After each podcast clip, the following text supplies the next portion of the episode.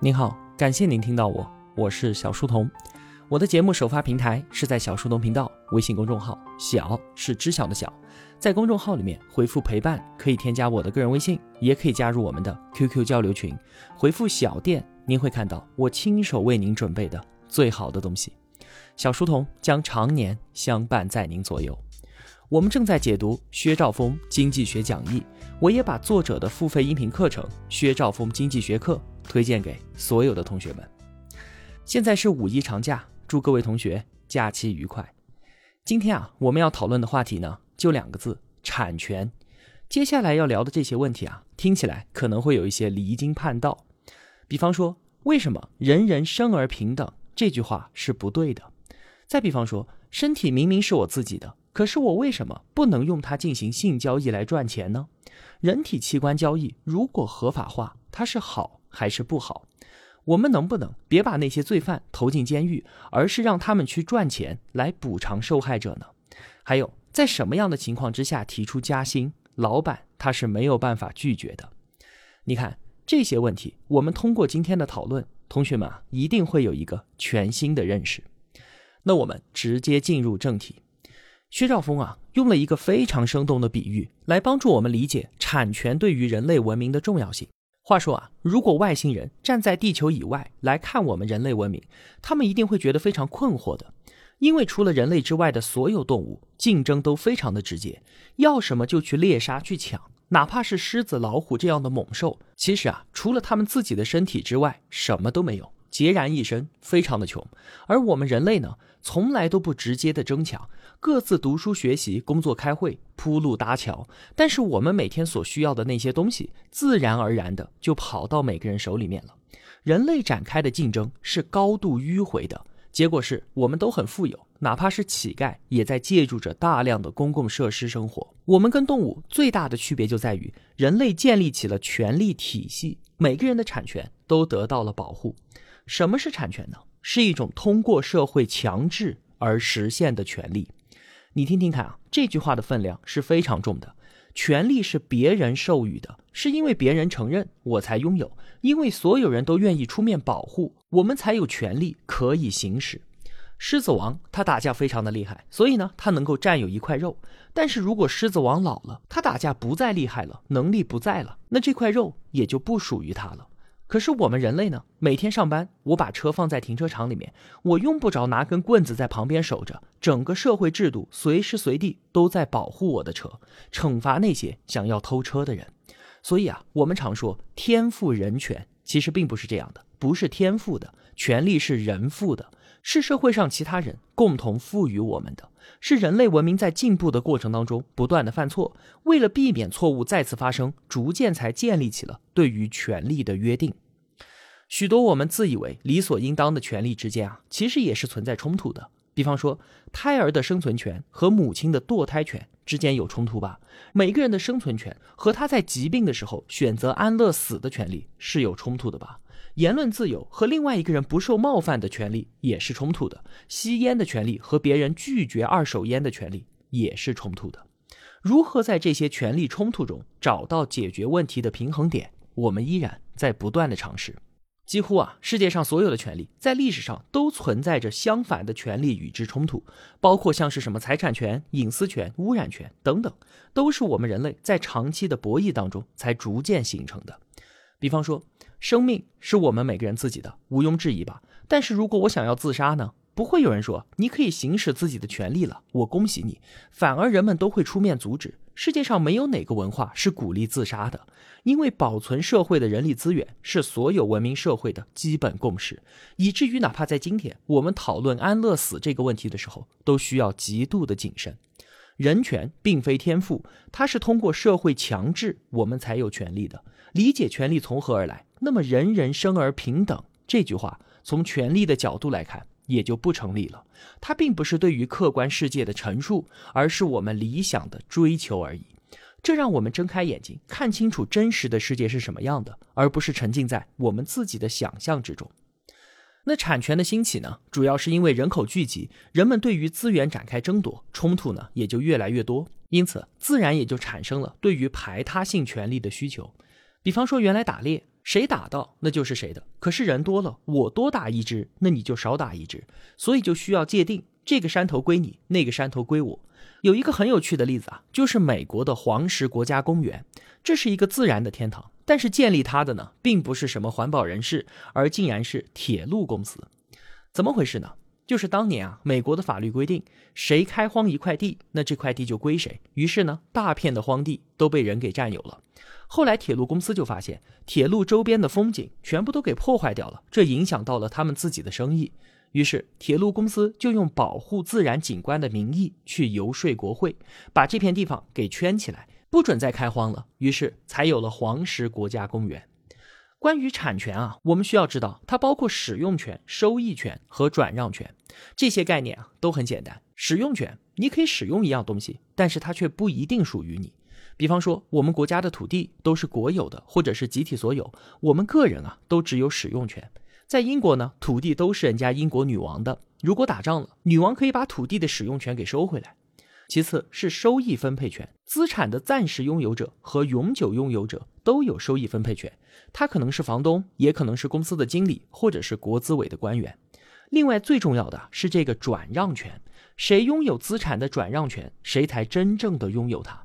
比方说，房客住在房子里，但是他不能把房子给卖了吧，所以房子就不是他的。再比方说，国资委的领导控制着国有资产，他虽然能够决定资产怎么使用，也能够分配收益，但是他不能把资产给卖掉，收入占为己有。国有资产当然不属于他。有句话是这么说的：我们从来都不曾真正的拥有一个人。或许这句话我们也能够在这里得到合理的解释。在产权保护里面有三个原则，分别是财产原则、责任原则和不可转让原则。这些东西啊，在我们生活当中的运用是非常常见的。财产原则就是给钱嘛，我们买卖东西交易使用的就是这个财产原则。责任原则呢，是当产权受到侵害的时候，赔偿的金额不是由受害者决定的，而是由第三方。这什么意思呢？就是你弄坏了我的手机，大不了赔我一台就好了嘛，最多就是一台新手机的钱，明码标价没有问题。但是如果你开车撞断了我的一条腿，那你应该赔偿我多少钱呢？那我要的可不只是几百块钱，可能是几百万，甚至是几个亿。我失去了一条腿，我要多少我都觉得一点儿也不过分。但是啊，这样的赔偿是不可能实现的，所以我们只能够按照责任原则，由第三方来决定赔多少钱。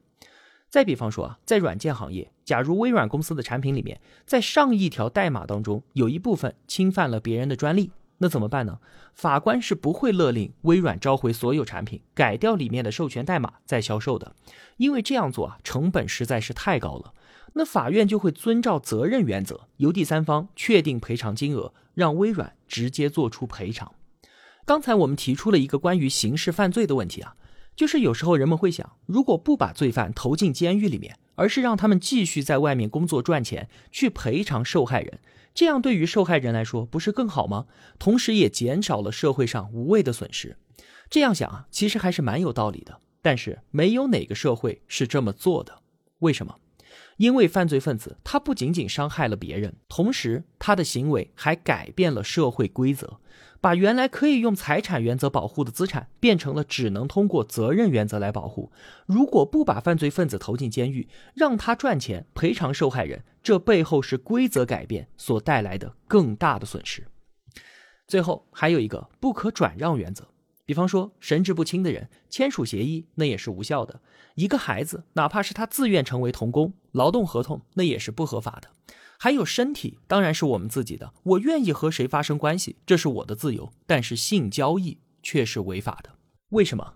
因为如果允许交易，那交易过程当中的权利就需要得到他人与社会的认可。但是性交易是违背我们社会的普遍道德观的，所以呢，政府就代表大多数人直接禁止掉这样的交易。人体器官交易现在啊，当然也是被禁止的。但是我们在这儿可以讨论一下，因为禁止交易，所以器官来源呢只能是捐赠，这就让很多的病人。在病痛的折磨当中焦急地等待着，也让更多的人因为等不到而失去了生存的权利。这些啊，当然是我们不愿意看到的。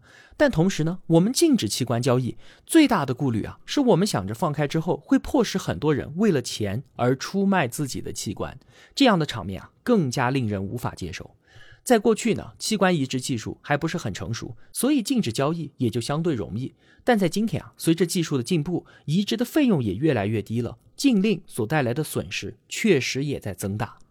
我们知道啊，付费能够增加供给，这没有问题。其实，真的器官交易合法化之后，最大的供给者并不来源于我们想象中的穷人，而是来源于那些死者。如果一个人因为意外死亡了，把器官全部卖出去之后，可以给家人留下一笔可观的财富，那么会有很多人都愿意这样做的。当真如此的话，器官的供应源将比今天多得多，可以挽救很多人的生命，帮助很多人重新回归健康的生活。以上呢，就是产权保护当中的三个基本原则：财产原则、责任原则和不可转让原则。在薛兆丰的付费音频课程里面啊，他用一个非常有趣的渔村的故事，讲清楚了集体所有制、私有制、全员所有制和政府所有制这四种产权制度安排的利弊。但是在书里面啊，却没有这些内容。我觉得这部分是很有价值的，所以还是拿出来和同学们分享一下。这个故事是这样的：话说啊，有一个渔村，里面住着一百个人，他们都靠打鱼为生，每天每个人呢可以打到四条鱼。突然有一天，从天而降出现了一艘渔船，被一个人给发现了。他开船出海打鱼，可以打到更多的鱼。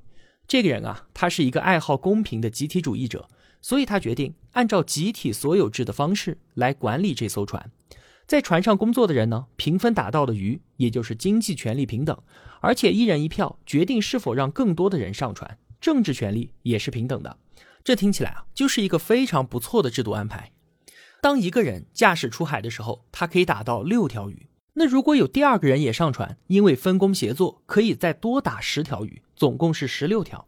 第三个人上船呢，可以多打八条鱼，总共二十四条。第四个人上船可以多打六条鱼，总共三十条。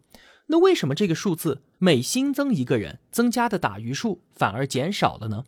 因为我们之前说过的经济学当中的一个基本定理：边际收益递减。就是我们往一个花盆里面不断的施肥，如果小麦越来越多，收益不会递减的话，那岂不是就能在一个花盆里面得到全世界所需要的全部小麦吗？这显然是不可能的。边际收益递减是这个世界的基本事实，而在渔村的这艘船上，当然也是如此的。那在集体所有制之下，会有几个人上船呢？因为收益是均分的，所以大家关心的是什么？是平均产量。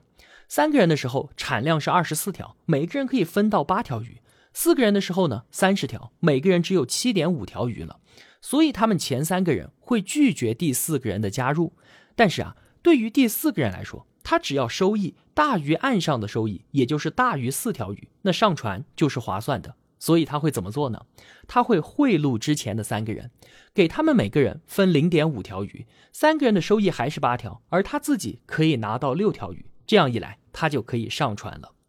这里所谓的贿赂啊，可以叫做上船费、入会费、见面礼、会员费等等等等。所以在集体所有制之下，大家最关心的是平均收益。船上人员的规模会比较小，外人他有打破规则上船的积极性，而船上的人也有收取好处、让人上船的积极性。如果我们用这样的思维去看学校，学校当然不希望成绩差的学生入学。那怎么办？其实啊，就是我们刚才所说的贿赂，在这里可以叫做择校费、赞助费或者是插班费。那如果说教育管理部门不允许收这些费怎么办呢？学校可以把学费整体都提高，然后给学习好的学生发奖学金。这样一来啊，其实只是形式不一样，但结果都是一样的。还有城市居民也是这样，很多人啊排斥外地人，是因为外来人员会分薄他们的福利。那要怎么贿赂这些人呢？可以交户口增容费。除此之外，集体所有制还有其他的一些弊端。比方说，船长想要把船给升下级，可以抓到更多的鱼，但是升级呢需要两年的时间。这个时候，船上的一些老人两年后就要退休了，所以他们自然会反对升级。这就是一个问题：成员只关心与自己相关的利益，在自己占有资源的有效期之外的事情，他们当然是不关心的。那在现实当中，集体所有制的单位是怎么解决这个问题的？就是让员工的子女顶替父母的职位。之前啊，我们看到这种现象不是很能理解，现在知道了吧？这样做的目的啊，就是让单位的长期利益和员工相关，这有利于做出对于未来更有益的决策。还有另外一个问题呢，就是政治权利平等带来的资产交易成本太高。资产买卖需要征得所有人的同意。我们国家大部分农地都是集体所有的，每当交易发生，交易的成本都是非常的高的。我们继续渔村的故事啊，发现这艘船的船长呢，他喜欢平等，所以啊，他采用集体所有制。但是他的太太不高兴了，就抱怨说：“你看我们家里面开支那么大，你干脆把船给收回来吧，这样我们能够挣到更多的钱。”船长啊，架不住枕边风，于是呢，就把船给收了回来，变成了私有制。船是他自己的了，他发工资雇人打鱼，发完工资之后，剩下的鱼全部都归他自己。那我们想想看，船长他愿意付多少钱的工资呢？每个人在岸上可以打到四条鱼，只要他付的工资比四条鱼多一点点，哪怕是多一个鳞片，人们也愿意跟着他干。为了计算简单啊，工资我们就按照四条鱼算。说到这里啊，插一句，我们对于自己工资的议价能力，其实就是这样的。我在别的地方能拿到的收入，在别的地方的机会，才是我的议价能力。如果我说我的工作太辛苦了，我加班太多了，我要求涨工资，精明的老板是不一定会同意的。但是如果你告诉他，另外一家公司出高薪挖我，如果你不能给我这个高薪的话，我就跳槽。这个时候我们才具备议价的能力。如果抱怨几句话就给你涨工资的话，那只能说老板对你是有爱的。回到故事中来。现在渔船上能够有多少人上船呢？只要是产量大于工资，那船长都会接纳。第四个人上来的时候多六条鱼，可以啊，没问题。第五个人上来的时候呢，多打四条鱼，和工资相等，可有可无，上来活跃一下气氛还行。第六个人边际收益继续递减，已经少于工资了，所以不可能有第六个人。这个时候渔船的总产量是三十四条鱼。五个人扣除工资四十条鱼，船长不工作不出海也有十四条鱼的收益，净利润达到最大。第五个人上来的时候，边际成本等于边际收益，都是四条鱼，实现了这艘船的最大经济价值。私有制让资源发挥出了最大的经济效益，而且作为船长啊，他一直享有资源带来的收益。如果要升级船只，提高生产力，他当然会愿意的。所以在私有制之下，拥有者同时也会关心资产的长期利益。就算是有一天他经营不动渔船了，年纪大了，他也可以把渔船给卖掉。但是啊，私有制最大的一个缺点就是收入不均。船长海都不用出，每天能够收获十四条鱼，那村里面其他九十九个人难道不会眼红吗？后来的事情，同学们应该可以想得到吧？他们强制把渔船抢了回来，收归全村所有。渔船变成了全员所有制，在全员所有之下，所有人都可以上船了，大家依然平分收益。那会有多少人上船呢？一百个人全部上去吗？当然不会。如果上船能分到五条鱼，有人会上；能分到四点五条鱼，还是有人会上。直到船上的收益比岸上的四条鱼收益还要少，就没人再上船了。于是有趣的事情发生了，这个时候船上人均打四条鱼。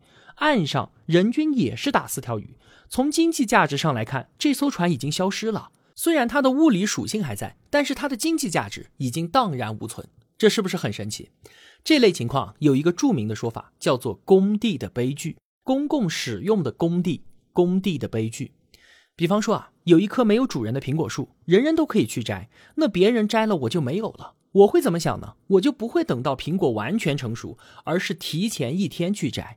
你知道了我的心思，你会抢先我一天去摘，而其他人呢也知道你的心思，又抢先你一天去摘。我摘的时候可能苹果是红的，你摘的时候呢是青苹果，而他摘的时候可能是很小的青苹果，所以抢到最后的结果是没有苹果，这棵苹果树的价值不存在了。还有一片公共的水域，人们放纵捕鱼，从大鱼到小鱼再到鱼苗都会被打上来，最终的结果是所有人都没有鱼。这就是工地的悲剧，也就是全员所有制，人人都能够使用资源的一个重大的缺点。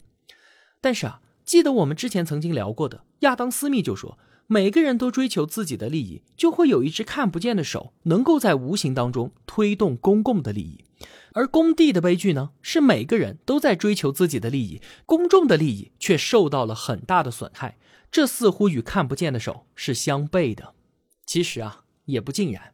因为还有时间这个维度的存在。人们不仅只会关注眼前的利益，还会关注长时间内自己的总收益。与此同时，所有人都是在进行着一个长期博弈的。人们看到资源的价值在耗散，也会形成一些相互的默契或者是规范，来阻止资源价值的进一步耗散。比方说苹果树，人们可能会约定只能摘红色的苹果；比方说公共水域，在鱼的繁殖期，大家都不准捕鱼，或者是不把小鱼和鱼苗打上来。再比方说，牧民之间约定俗成，放牧的时候吃草不能吃完，而是要留一点草就换地方，保证过一段时间草能够正常的长出来。同样的，渔村里的村民也发现了这个问题。之前集体所有制的时候，有一些人还是能够分到六条鱼的。私有制的时候呢，船长每天都有十四条鱼，这笔钱毕竟是渔村总收入的提升，船长会拿出来消费的，也算是造福了整个渔村。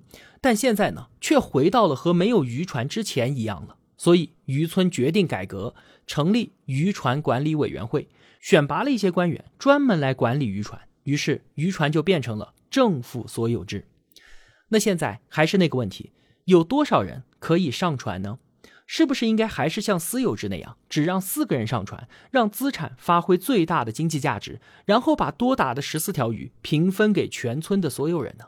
这可就不一定了。为什么？因为政府的目标是多元化的，并非只有赚钱这一项。它不像私人的目标那么明确而直接。政府可能关心充分就业的问题，可能关心贫富差距的问题，可能关心大家是不是能够出海旅游的问题。以上就是渔村里发生的故事。好了，总结一下，今天这期节目我们都聊了一些什么？首先，权力来源于人富，而并非天赋。权力是通过社会强制才得以实现的。我们人类在文明进步的过程当中啊，为了避免重复犯错，才逐渐建立起了对于权力的约定。那些理所应当的权利之间啊，也是存在冲突的。我们不断的在权力冲突中寻找解决问题的平衡点。人人生而平等这句话不是对于客观事实的描述，而是我们主观的从未达成的愿望。第二，只有当拥有资产的使用权、收益权和转让权，才算是真正的拥有了对它的产权。在产权保护当中啊，存在三个原则：财产原则、责任原则和不可转让原则。这都与我们的生活息息相关，经常都需要使用到。现在我们知道了为什么不能给自己残缺的身体定价，要求索赔；为什么身体是自己的，但是性交易却不被支持。同时，我们也讨论了人体器官交易合法化的问题。第三，我们讲了一个渔村的故事，讨论了四种常见的产权制度的安排。集体所有制，它关注个人平均收益的最大化。在这样的制度安排之下，会发生各式各样的贿赂，并且因为政治权利平等，会造成资产交易成本的大大提升。私有制能够使得资产发挥出最大的经济效益，但是有一个问题啊，就是它会造成贫富差距。讨论私有制的时候，我们提到了对于自己工资的议价能力是来源于你在别处能够拿到的收入和机会。如果在别处没有机会，那就好好的保住现在的工作就好了，别想太多。